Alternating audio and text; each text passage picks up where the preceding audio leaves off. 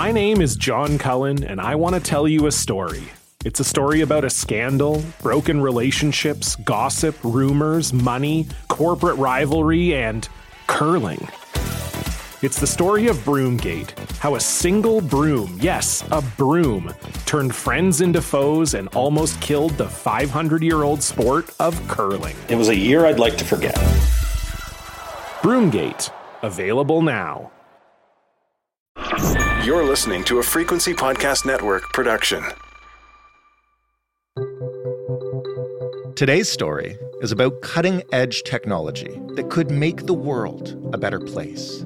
It could eradicate pest-borne diseases, it could protect crops, it could mean even less pesticides and the food we eat. All sorts of good things. So, uh, what's the catch?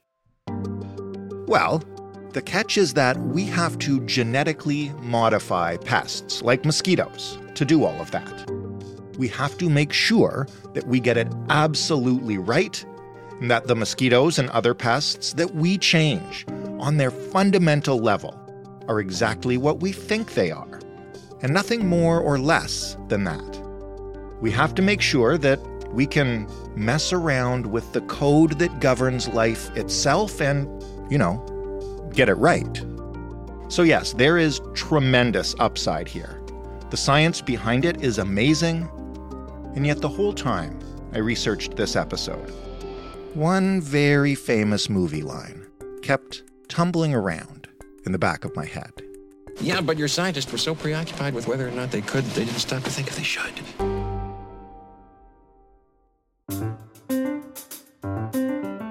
I'm Jordan Heath-Rawlings. This is The Big Story.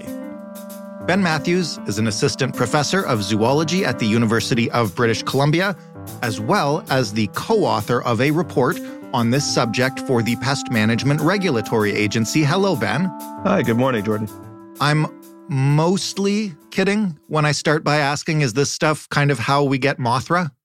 Yeah, it's it's a fair question. And um, I think that's why this subject is such a hot button issue for for for people. It's using a variety of new tools that is going to allow us to change the genomes of organisms that are out there for better or potentially for worse. And I don't think we're in danger of Mothra coming to Vancouver anytime soon, but it's certainly something to watch out for. Okay, well, let's start with the basics. What is meant by gene editing, and, and how is it different from uh, what we've been doing for centuries, I guess, which is uh, selectively breeding all sorts of animals for characteristics, right? Yeah, absolutely. So as you point out, we've been tinkering with the genomes of, of animals and plants for, for centuries now, if not millennia. And we do it by allowing them to reproduce, typically sexually, and then selecting for the plant or the animal that has the trait that we want. And so in this way, we're we're biasing evolution towards the outcome that that we would prefer. Right. But we're not going in there with scissors and needles and, and pipettes and actually doing it ourselves. So the report that we authored is about a new set of technologies that allow us to more precisely edit the genomes of animals or plants. And so it's a suite of tools that include CRISPR Cas nine, but that's just, just one of them. And they allow us to specifically target one region of the genome and either snip part of it out or actually replace it with a, a genetic code that we would prefer that region of the genome to have. So in a sense, if you can design one of these experiments to your specifications, you can skip all of those generations and generations of selective breeding, and potentially you can do things that would not be possible uh, via traditional selective breeding. What do we want to change, and why do we want to do that with something like the mosquito? Sure. So so our kind of bread and butter as, as a lab that uses genetics to study the biology of a mosquito is we might have a question about what a gene does uh, in the normal day-to-day life of that mosquito. So for example, a female mosquito really wants to find and bite a human host and, and take a blood meal. Mm-hmm. That's how they reproduce. They need that blood to develop their eggs. And so they use all sorts of things. They use smell, temperature, taste, Uh, mechanical sensation, all sorts of different sensory cues to try and find and bite that human host. We're interested in understanding the genetic basis of that. So if we have a gene in mind, we might want to break that gene and then ask, is that mosquito still able to efficiently find a host in, in a laboratory setting? I see. And so what we would do is we would develop CRISPR Cas nine targeting that gene of interest, and then we would insert something that makes the mosquito look different. So we typically use fluorescent proteins. So our mutant mosquitoes will glow blue or green or red under a microscope so that we can easily tell them apart from their wild type. Huh. So in this way, we're just speeding up the process of studying a genetic mutant. We're able to generate it very quickly using CRISPR Cas nine, and then we're able to follow it because we've actually inserted a, a visible marker that allows us to track those animals. I think what most people are wondering now is, what are we using this technology for, and what do we need it for? So scientists are using it for pretty much anything you can imagine. So again, our lab is studying host seeking in mosquitoes. I have colleagues who are interested in uh, plant biology and, you know, neuroscience in, in mice, rats, and, and other neuroscience models. And they're all able to leverage CRISPR Cas nine to, to study the effects of genes. But this is all in the laboratory setting. So I think part of what our report was touching on is that people have started to think about what happens if we're able to use these tools to impact animals outside of the laboratory setting, and in particular, pests. And a pest can be, you know, depending on how you define it, it can be a mosquito that transmits deadly disease, or it can be a crop pest that will destroy uh, food crops, or it can be a forest, a defoliating forest pest that will cause forests to die and be more susceptible to fire. Right. So a pest in our context is basically any animal that poses some economic or public health risk out in the world. Why is it becoming a bit of, I don't want to put words in your mouth or or in the, the mouths of the Pest Regulatory Agency, but why is it becoming a bit of a more urgent question? Yeah, so we are in a place right now where people are actively designing reagents, and by reagents I mean an edited organism that is designed to be released into the wild so that you can replace the existing populations or potentially suppress the existing populations to help control the effects of, of that pest. And so the reason that this report, I think, was so timely, and that people all over the world, not just in Canada, are thinking about this now, is that it raises with it a whole set of issues about, simply put, will this kind of technology work in, in those settings? Second mm-hmm. of all, what are the potential risks? And, and third of all, are there new kind of ethical dilemmas that we have to deal with that are separate from the ethical dilemmas that might be associated with traditional forms of control like pesticides or, or other chemical agents? When I ask uh, about the urgency of it now, what's changed due to uh, shifts in the climate in relation to uh, pests, specifically, I guess, like the mosquito? Sure, absolutely. So this year, uh, south of our borders in, in the United States, we've had locally transmitted cases of dengue fever and, and yellow fever, for example. And these are arboviral diseases carried by mosquitoes that have not been in the continental United States for a very long time. Hmm. And the reason that we think there are these cases cropping up now is because the mosquitoes themselves are moving north. And so as winters get less cold, that has tended to be the barrier that prevents a mosquito from establishing a foothold in a certain area and becoming endemic. It might come up for the summer and then leave in the winter because it, it can't handle the cold. But as those cold winters get less cold, maybe we're going to start to see those mosquitoes knocking on our doorstep as well. And so there have been reports of Aedes aegypti found in Ontario, for example, and modeling says that as the weather continues to warm, the range expansion uh, that we see in mosquitoes and other pests is going to continue to march northward, um, bringing with it all of those potential arboviral diseases, as well as in the crop pest scenario, Uh, the ability to destroy crops that have been otherwise untouched uh, because those pests haven't been here. Have we actually tried at all? I know you mentioned your lab has not done it, but have we tried releasing um, any modified pests into the wild? Has anyone? Short answer is yes. The context at which people generally agree that this is most urgent is to control mosquito-borne diseases, and in particular, malaria. So malaria is endemic in, in sub-Saharan Africa. Um, it's carried by a, a group of mosquitoes called the Anopheles mosquitoes, and it kills millions of people every year, um, especially children and, and other people who have compromised immune systems. And so malaria is, is a very pressing public health issue, and people agree that we should be using all the tools in our toolkit to try and make an impact there. Insecticides have been one of the most popular methods of control, but mosquitoes have evolved resistance to those pesticides. So they're right. becoming less and less effective over time. So you've probably heard about bed nets, and, and in particular, bed nets that are treated with insecticides that are designed to, um, A, prevent mosquitoes from biting you as you sleep, but then also to potentially kill the mosquitoes if they land on the net. Mosquitoes are now immune to many of those chemicals that we would put in into bed nets. Huh. And so there's a group called Target Malaria that has been working for a long time now, about a decade, to develop genetically modified malaria mosquitoes for release with the specific goal of reducing the populations in the areas where these mosquitoes are going to be released.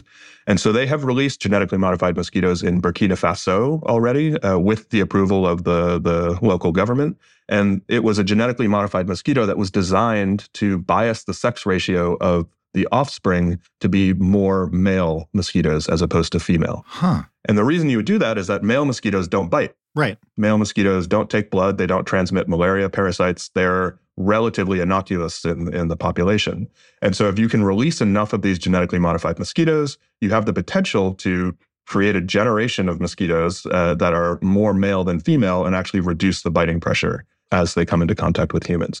So that's being actively done. Do they crowd out the natural mosquitoes? And is that the goal, or do we not want that to happen?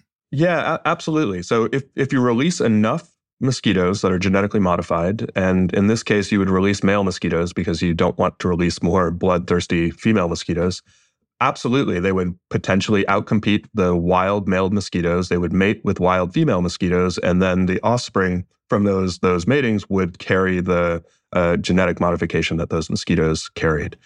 In this case, the genetic modification is not designed to spread throughout the population. And so if you don't like the effects, or if you just want to take a, a pause and kind of study the effects, you can stop releasing. And then what we would predict is that the uh, wild mosquitoes would would bounce back uh, with a certain time scale. All of that said, Target Malaria is working towards releasing a different kind of genetically modified mosquito, and that would be one that carries uh, something that we call a gene drive. And a gene drive is actually designed to spread throughout the population such that, in theory, you could release a handful of mosquitoes today and come back in five years, and all of the mosquitoes in that environment would carry that genetic modification. And so that's still under study. They're doing releases in carefully controlled situations, uh, in cages and in semi-field environments with, you know, many, many nets around uh, um, the areas of release so that they're able to actually study the impacts of these before we go more broad. My name is John Cullen, and I want to tell you a story. It's a story about a scandal, broken relationships, gossip, rumors, money, corporate rivalry, and curling. It's the story of Broomgate, how a single broom, yes, a broom, turned friends into foes and almost killed the five hundred year old sport of curling. It was a year I'd like to forget. Broomgate, available now. What are the ethical concerns around creating uh, creatures like this and their potential infiltration into, sure, the the populations we want them to infiltrate, but also just like the world at large? Yeah, absolutely. And I think you've touched on on one of the big issues, which is that this is different than being able to go to a field, spray a pesticide, and then when you're happy with the level of control, you can stop. And yes, it may carry on the wind and, and have a limited geographic spread, but in general, it's going to be um, localized to, to where you first released it. Mosquitoes, as you point out, are different. And so one of the goals of these uh, initial releases of, of genetically modified mosquitoes that are not predicted to spread is actually to study this. And so they would mark them with fluorescent dyes. They'd see how far they would go. And then you can use genetics to actually track how far these populations have spread. That said, it's going to be different in every place. And so they've tended to start in relatively isolated areas that are maybe surrounded by deserts that wouldn't be favorable for mosquitoes to survive, or islands uh, where it would be less likely that these mosquitoes would escape.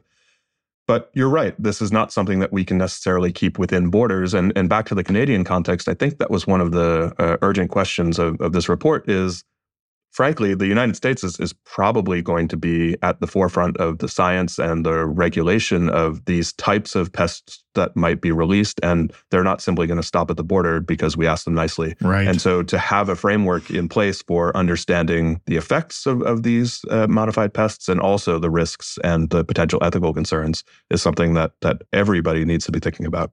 What do we do about that specifically? I mean, the government, uh, yeah, and the the regulatory agencies, but to your point, if these things are going to come across the border, is this kind of like something that you're talking to the government about? Because like, look, this is going to happen, whether you like it or not. I, I think that was one of the messages of, of the report. And and to be clear, you know, I, as a scientist in, in Vancouver, I, you know, am not engaging directly in the regulatory process. But right. uh, we did want to raise this this issue, which is, yes, you absolutely have to be talking to not just the places where these things will be released, but the people who are developing them. And in some cases, that's academic labs, it's it's uh, N G Os. Uh, Target Malaria has a lot of funding from, for example, Bill Gates and, and other philanthropists, but it's also companies. So in the, the um, crop pest world, you can imagine that the same companies who develop Roundup and and all the other chemical-based control strategies are, are very interested in, in this kind of thing. Hmm. And so just having the capacity to think about the potential benefits and then also the potential risks of, of these tools at a government regulatory level, that, that's really important. And, and that was one of the messages we wanted to convey to B M R A and others. Could this technology be putting companies like Roundup out of business? If we can just change the genes of pests themselves to not harm particular crops, uh, why do we need pesticides? It's a fair question and, and a great question. And I don't know that every pest everywhere will be amenable to this type of, of technology. So that's that's the first issue, is that on paper, gene editing is a relatively straightforward and simple process. In practice, every new species you try and target takes a lot of optimization, a lot of work in the lab. And it's possible that there are some species that just won't ever uh, be amenable in, in the way that, that a mosquito has proven to be so far. So that that's one issue, is that you have to develop a new genetically modified pest for every potential Uh, application, whereas right. a chemical is much more broad spectrum and can target entire classes of insects.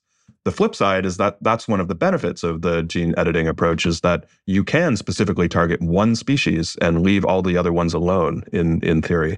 And so I don't know that it will put the chemical uh, insecticide and pesticide companies out of business, but I think this the goal of the people developing these types of tools is to add another tool in the toolkit for for control. When you think about the future of this technology and the applications it has, and uh, you know, whether or not we get to control whether uh, this gets out in the world or not, what keeps you up at night? What's the scenario that could really cause damage? And don't worry, I'm not fear-mongering. I'll ask for the best case in a moment. To be honest, one of the things that keeps me up at night is what happens if we spend decades and decades working on, on these types of reagents to release. We spend tons and tons of money, and then we go through with the release and it doesn't work. Huh. And when I say it doesn't work, I mean, maybe we release these animals and yes, they spread throughout the environment and they've replaced the wild populations and we can monitor the dynamics at which that happens, but maybe they still transmit malaria, or maybe another species that's capable of transmitting malaria just comes in and, and takes their place. So that specifically is, is a worry as a scientist, which is you're going to lose kind of the enthusiasm for, for a set of technologies if the early explorations into those set of technologies uh, prove not to be very fruitful. Now, that's that's a very kind of... That's a very safe doomsday scenario. Exactly. It's a safe doomsday scenario, which is we do what we want to do, everybody's happy, and yet there still exists mosquito-borne disease. So I do worry that these are not going to be the silver bullet that, that people are making them out to be, and you know that that's one issue. In terms of safety, I, I would say it's a wild west because we've never done anything like this before. And so you can think about safety on the ecosystem scale. So again, let's say we're we're perfectly uh, able technically to go out and make a local extinction. And, and to be clear, that's the goal of some of these gene drive reagents, to locally eradicate a specific species of mosquito. Right. And great, maybe that does have an impact on malaria transmission, and that's fantastic. But what does that do to the food web? What does that do to, again, the ability of other insects to now come in and inhabit that niche that, that the malaria mosquito has has left behind? And those are the types of things that we're we're kind of grappling with. But to be honest, I don't know that anybody can can predict what those effects are going to be, because this is not something we've been able to do before. And so as we're thinking about this, the idea of continually monitoring the impacts during the release, after the release, and then maybe even five, ten, fifteen, twenty years after the release, not just on the animal that you've targeted, but also on the ecosystem surrounding it, plants that those animals might pollinate. Mosquitoes are effective pollinators of, of many different plants. So it's as if we're, you know, potentially removing the bumblebee from, right. from their, their environment. And so it's those sorts of unknowns that I think we're just going to have to be really cognizant of as we're examining what happens in these first initial release scenarios. Is it wrong that now all I want to do is play that Ian Malcolm clip from Jurassic Park where he says, you know, you're so concerned uh, with if you could, you didn't stop to think if you should? uh, yeah, absolutely. And and I think that is a, a great mantra to, to keep in mind. Um, there are a group of people for sure who we enjoy. I'll put myself in that camp to some degree. I enjoy kind of pushing the limits of, of technologies in the context of a laboratory because I think it gives us incredible power to study the biology of animals that have a profound impact on on human health and uh, food security and, and things like that. Sure. But yes, in terms of releasing things into the environment, the should we is an incredibly important question. And who gets to decide is, is the other important question. And, you know, it should not be, I don't think, it shouldn't be my decision whether or not to go out tomorrow and and release a, a gene drive containing mosquito in sub-Saharan Africa. I, you know, I don't feel I have that that power to make that decision. Do we know who does? No, no. In in short, I would argue everybody has some right to to be a part of that decision. Uh, so that's that's a very impractical answer, but we do have to take into account the people who live in a particular area, the people who will potentially be impacted by the spread of a release. And, and as you pointed out, that's going to cross borders, not just the growers and the farmers, but the people who care about the environment and potentially what, what goes into their food. Those individuals all have a right to uh, be a part of, of making these decisions. And setting up a framework where you can actually have those discussions is is something that is still in the early days. But it's another thing that we pointed out in this report is that, you know, we have to move beyond the kind of typical regulatory models where you open up something mm-hmm. for public comment for two weeks and, and people write in on a web page and then it goes somewhere to be taken under consideration by by somebody in government, and then a decision is made behind closed doors, and, and we never know the details of those discussions. So I think something like this feels bigger, and to account for that, we also need to think bigger in terms of the public engagement and discussion with, with stakeholders and rights holders who are going to be impacted by these releases. Last question then. We've talked about the risks, we've talked about ethical concerns, we've talked about uh, ways in which it could go horribly wrong. Why is it worth doing this? What does the world look like? How different does the world look if we get it right? What do you see uh, in that scenario? Yeah, and and... It's a fantastic question, and it's what drives a, a lot of this research. So potentially we have a world in which malaria is is not a problem anymore. And that is what drives people uh, who are developing the genetically modified mosquitoes that are going to be released and will potentially curb the spread of malaria, and that will save lives. It will save many, many millions of lives over, over the long term. So in the public health world, that's what, what people are looking at. In terms of food security, as pests move, as the climate changes and growing conditions change, I think we don't actually know how we're going to feed the global population in the next twenty, thirty, forty years. And we're going to run into scenarios that we haven't yet encountered, which is novel pests in places that they haven't been before. And we are going to need tools to control them. And I personally don't believe that chemical insecticides, chemical pesticides are, are the way to go. If only because the animals are evolving resistance, and, and we have to be able to kind of develop new sets of tools that are going to allow us to to combat the evolution of those those mosquitoes and those crop pests against the, the chemical control we have.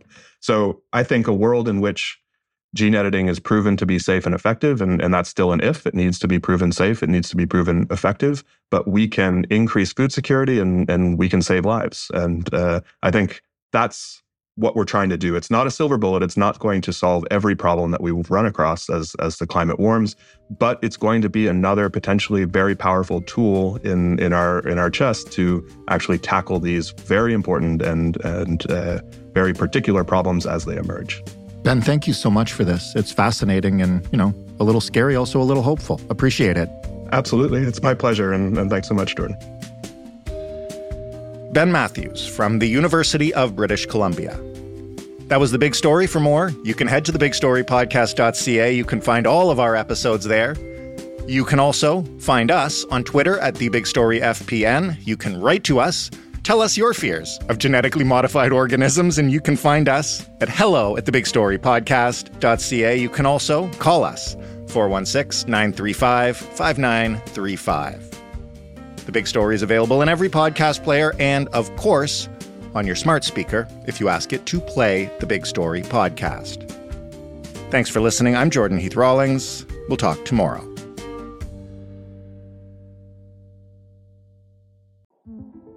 two thousand seven, T V network C B S dropped forty kids in the middle of the New Mexico desert as part of a brand new reality show. These kids would have to build their own society from scratch. And if this sounds like Lord of the Flies to you, well, it was meant to. We were on this mission together, and we were going to prove to the world that we could make a better society than adults could. I'm Josh Gwynn, and I want to know what this wild T V experiment was really about. Split Screen Kid Nation, a six-part podcast from C B C. Available now.